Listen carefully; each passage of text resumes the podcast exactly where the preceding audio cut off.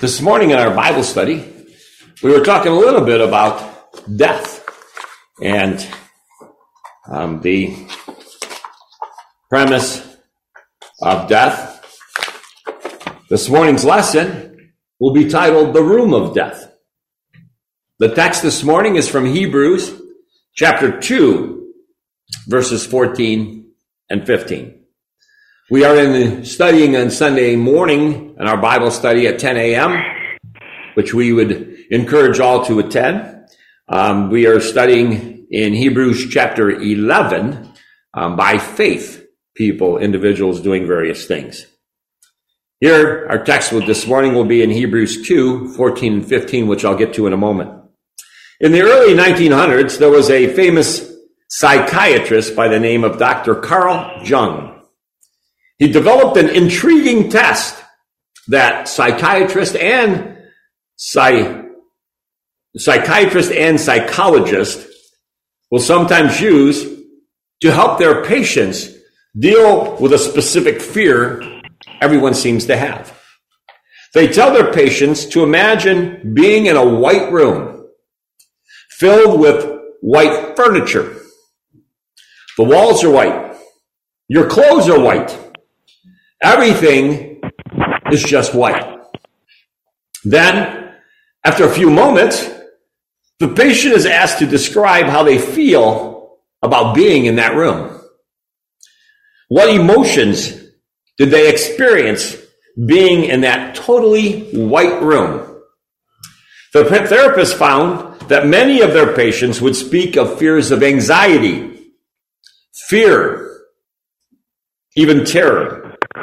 I know the first time my wife and I, little side note here, we went to Disney World and the, um, oh no, the Grand, the Polynesian, no, the next to the Polynesian is the Grand Floridian.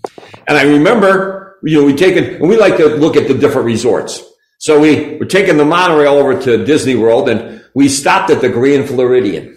And when we walked in, this was years ago when Disney was Disney, and uh, you know, and all that. Um, we walked in, and the just the spectacular look of the um, fanciness of the piano, the lobby, everything looked proper and clean, and you know, and they had white. Everything, a lot of it was white, white, white.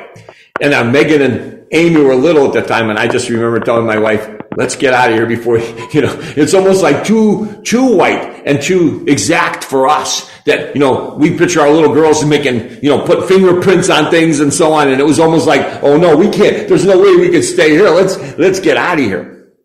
So that must be the feeling that people have. They're surrounded by white. They have anxiety, even terror sitting in a white room. Then the psychologist explains that the white room represents death. And how the patient felt about that room revealed what they thought about dying. There have been numerous studies over the years asking what people fear. And one of the most prominent fears that folks have is the fear of death. One philosopher said, no man dares to face death without fear. Sigmund Freud said, finally, there is the painful riddle of death, for which no remedy at all has yet been found, nor probably ever will be. An ancient philosopher explained it this way. The, the birth of a man is the birth of his sorrow. The longer he lives, the more his anxiety to avoid unavoidable death, what bitterness? He lives for what he always is out of his reach. He lives for something that is always out of his reach. And you think about that. The people today, the fear of death. His thirst, as this philosopher says, his thirst for survival in the future makes him incapable of living in the present. Our text today, now going to Hebrews chapter 2, verses 14 and 15, tells us that Jesus came to help us deal with that fear. As Christians, when we read these two verses, it helps us deal with that fear of death. Hebrews 2, 14 and 15 tells us, insomuch as the children have partaken of flesh and blood, he himself likewise shared in the same, that through death he might destroy him who had the power of death, that is, the devil, and release those who through fear of death were all their lifetime subject to its bondage. Or as another version states, since then the children are sharers in flesh and blood. He also himself in like manner partook of the same, that through death he might bring to naught him that had the power of death, that is the devil, and might deliver all them who through fear of death were all their lifetime subject to the bondage of death. We know that Jesus came to free us from bondage, to free us from the fear of death. Now, that doesn't mean that people haven't tried coping with this fear without Jesus. Many people have tried to deal with their fear of death by simply ignoring it. I was one of those ones as I grew up that it wasn't a problem unless I addressed it, so I ignored it. I remember years ago, my wife and I were sleeping in our house. It was before we had kids. And there was obviously a noise on the back part of our house.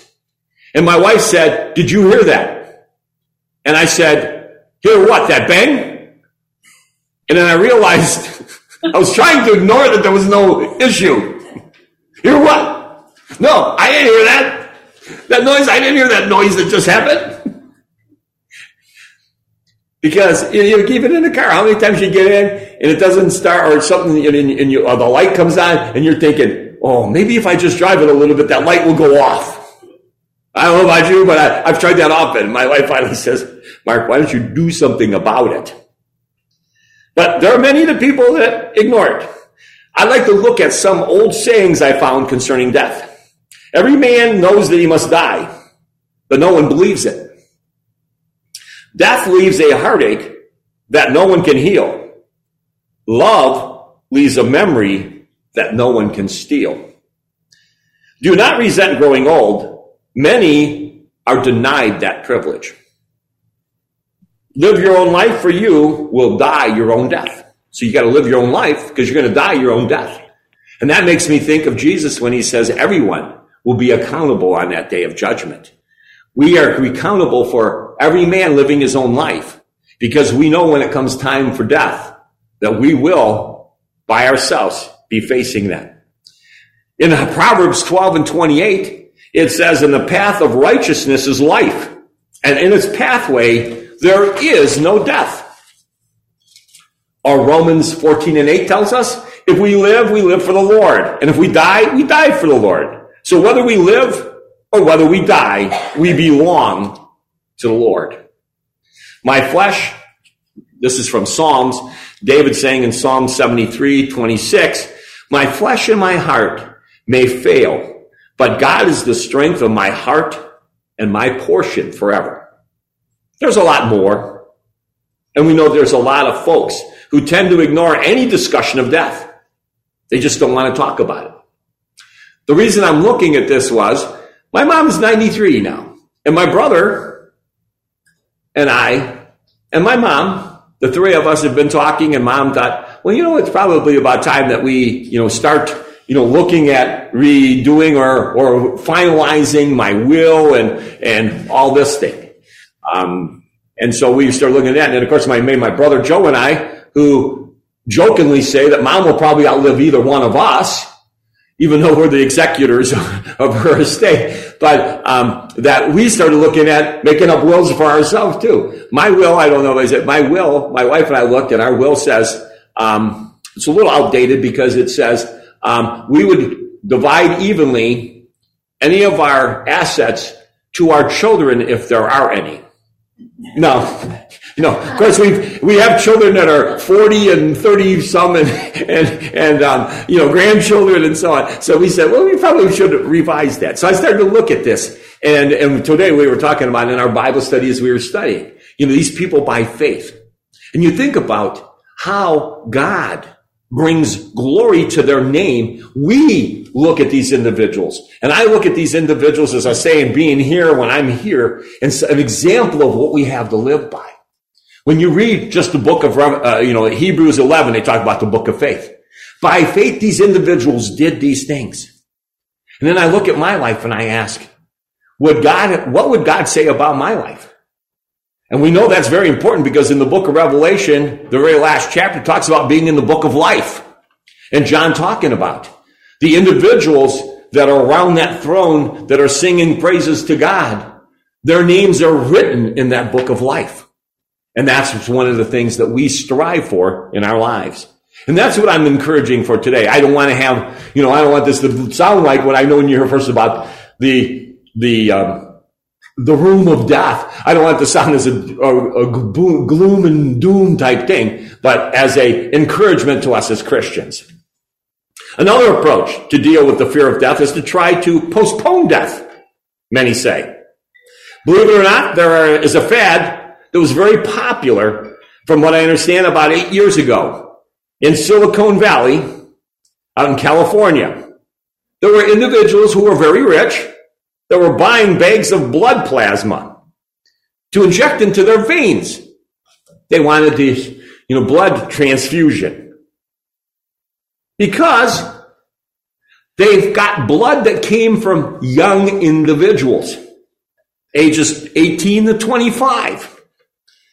They were believing, being very wealthy, and buying this, that these aging businessmen thought that if they purchased this young blood of young business tech people, that they could live longer.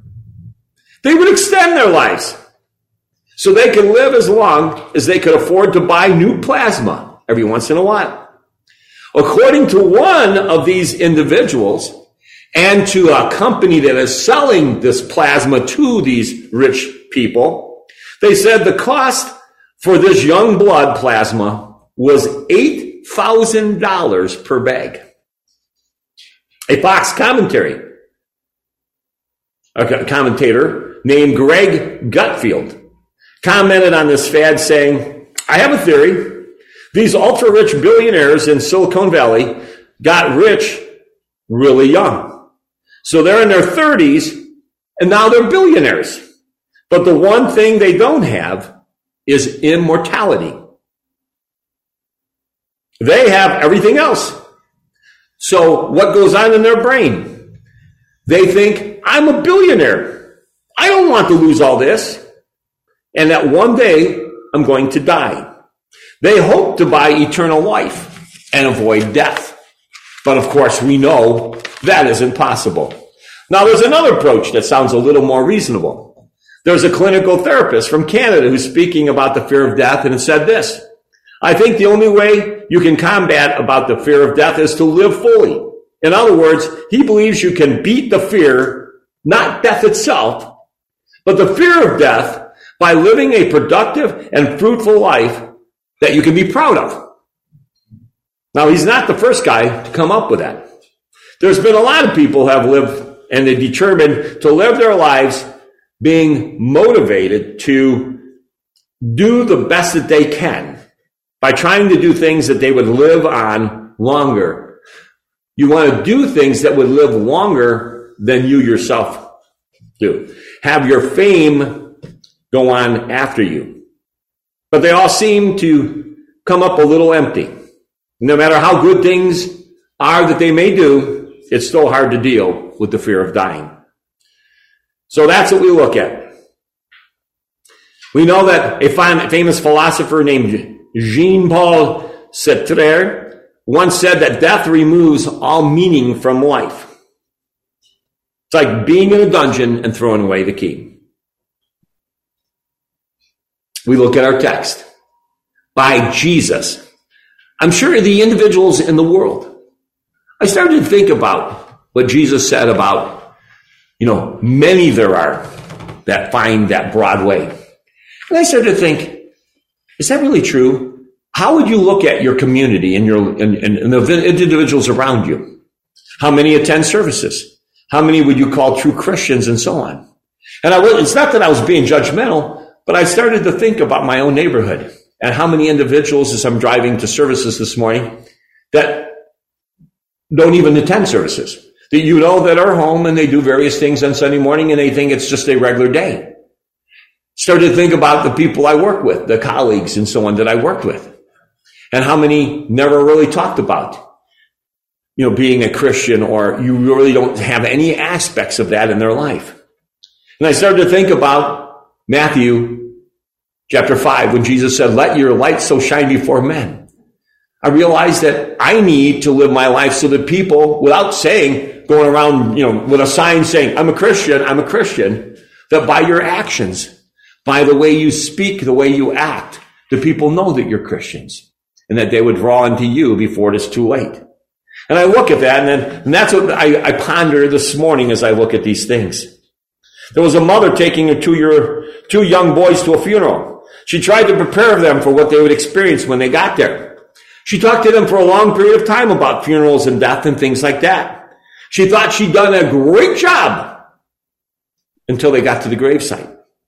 It was obvious that she hadn't explained things as well as she had thought.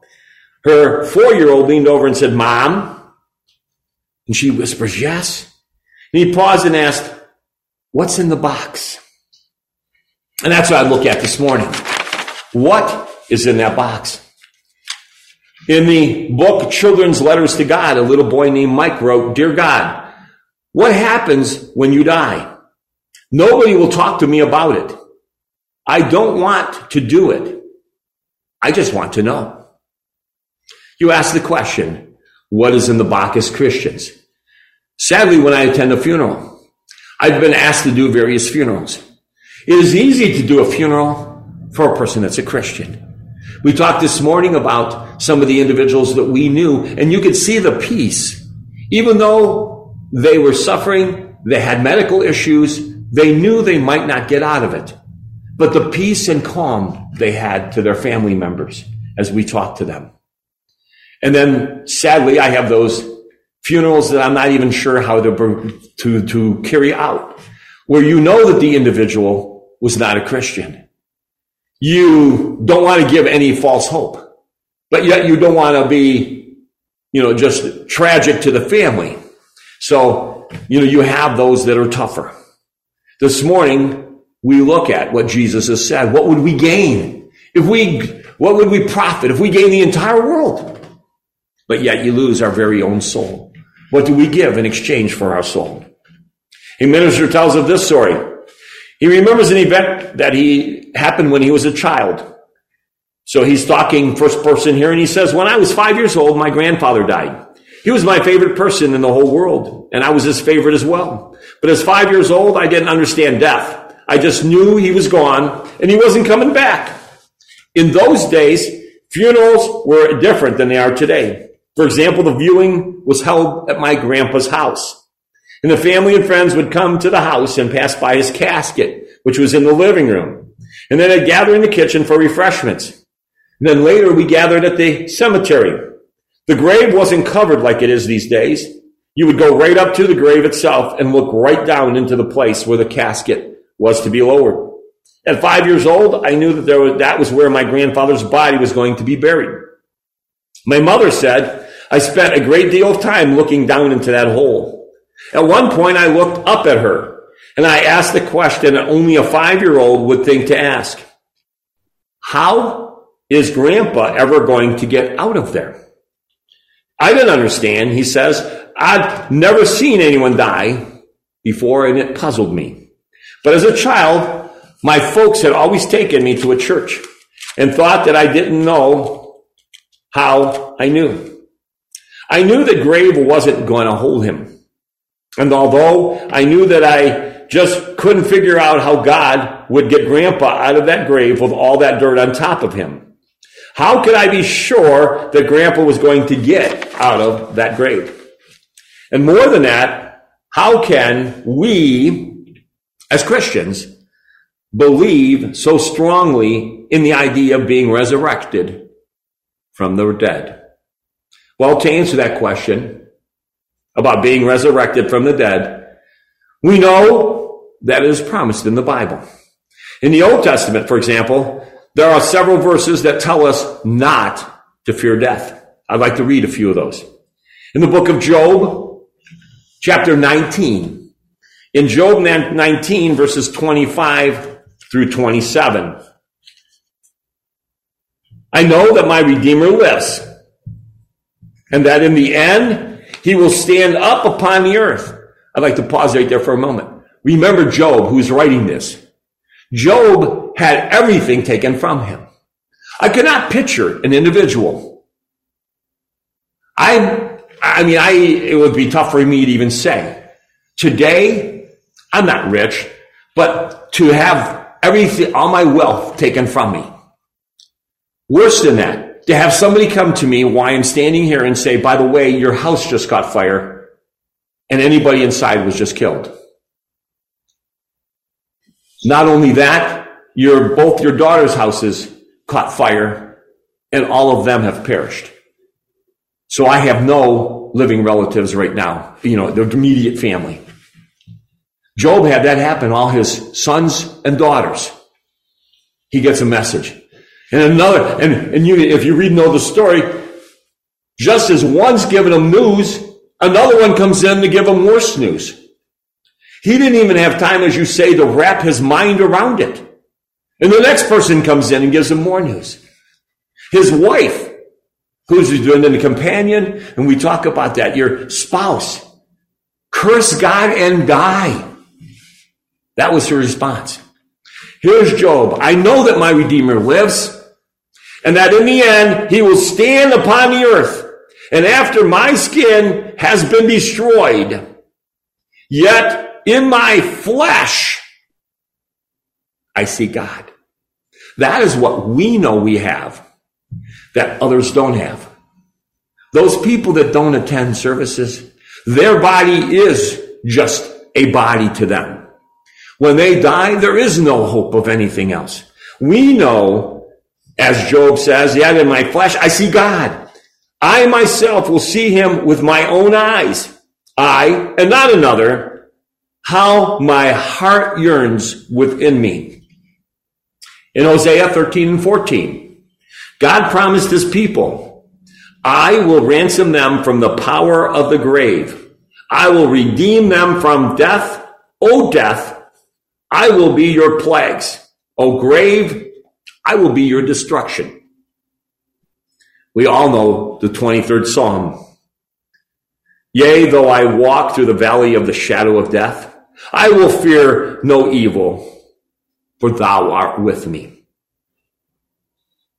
Years ago, I was driving my daughters down the road, and as we approached a bridge, like a tunnel, a bridge, they would hold their breath as we passed under the bridge.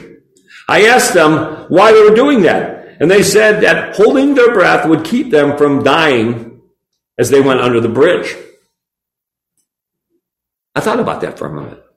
Like if I ever went through a caution light, Megan would immediately go and hit the, and tap the ceiling of the car. I'm not sure why she did that either, but it made me aware of how many times what she did do was made me aware of how many times I would maybe start to speed up to go through a caution light and she doesn't realize that she it had an impact on my driving.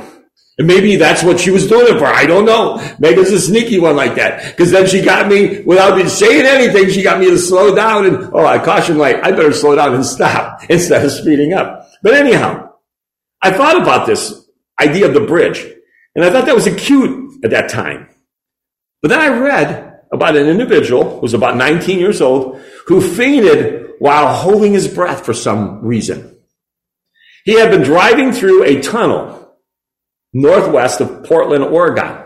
Or now when I drive to Megan's and anybody that drives the PA Turnpike, there's the big tunnel. If I tried to hold my breath for the length of that, I either have to speed up to about 90 or I'm not, I'm just not going to make it. That's a long tunnel. And it sounds like this individual is going through a tunnel like that. And they end up by passing out, drifting across the center line and crashing into a Ford Explorer. Then his car then bounced off and the tunnel walls and collided with a pickup. He ended up being cited for reckless driving, a fourth degree assault, and three counts of reckless endangerment. Why? Why had he gotten into that accident? Well, because he believed a silly superstition. He was afraid of the darkness of that tunnel that he felt holding his breath would make him safer if he did it. He feared the shadow of death. But we don't have to be afraid of that shadow because God has promised us that the grave cannot hold us. So the Old Testament is filled with the belief in a resurrection. Then in the New Testament, Jesus adds to these promises in John 5 and 24. In John 5, 24, Jesus said, I tell you the truth. Whoever hears my word and believes him who sent me has eternal life and will not be condemned. He has crossed over from death to life. Or in John 6 and 40, the Gospel of John 6 and 40, it says, For my Father's will is that everyone who looks to the Son and believes in him shall have eternal life. And I will raise him up on that last day. And of course, one of the most famous scriptures, I think, in the Bible is John 3 16. For God so loved the world that he gave his one and only Son, his only begotten Son, that whosoever believes in him shall not perish, but have eternal life. He that believeth and is baptized shall be saved. And of course, Revelations asks us to, to go a little bit longer than that. Be thou found faithful unto death that you might receive this crown of righteousness. And the answer is, we can believe we will raise from the grave because Jesus did it first. As Revelation 1 and 5, very beginning of Revelation 1 and 5 says, Jesus Christ, the firstborn from the dead. Now granted, there had been others raised by the dead in scripture, but each and every one of them died again. But when Jesus rose from the dead, he never went back. He was the first one who ever conquered death. Paul said it this way in 1 Corinthians chapter 15. 1 Corinthians 15 verses 14 through 20. Paul says it like this. In Christ, if, if Christ had not been raised, then our preaching is in vain and your faith is in vain. We are even found to be misinterpreting God or misrepresenting God because we testified about God that he raised Christ, whom he did not raise if, if it is true that the deed, or if it was true that the dead are not raised. For if the dead are not raised, not even Christ has been raised. And if Christ has not been raised, your faith is pointless. And ye are still in your sins. Then those also who have fallen asleep in Christ have perished. For they're not coming back. They have perished. There is no resurrection for them or for us. So we think about that. If in Christ we have hope in this life only, we're of all people most to be pitied. But in fact, Christ has been raised from the dead. And the first fruits of those will have fallen asleep. The point is this. We don't need to be afraid. Death has no real power over us. Jesus rose from the dead as the firstborn from the dead. The first fruits of those who have fallen asleep. What do we read in Romans 6? And I will bring this to a close.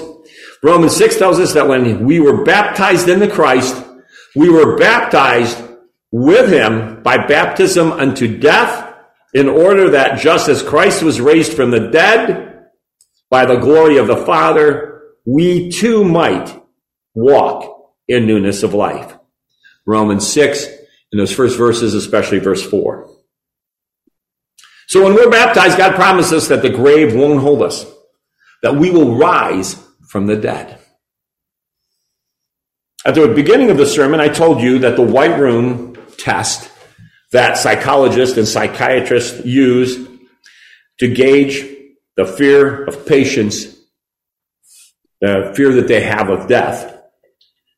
When asked about this.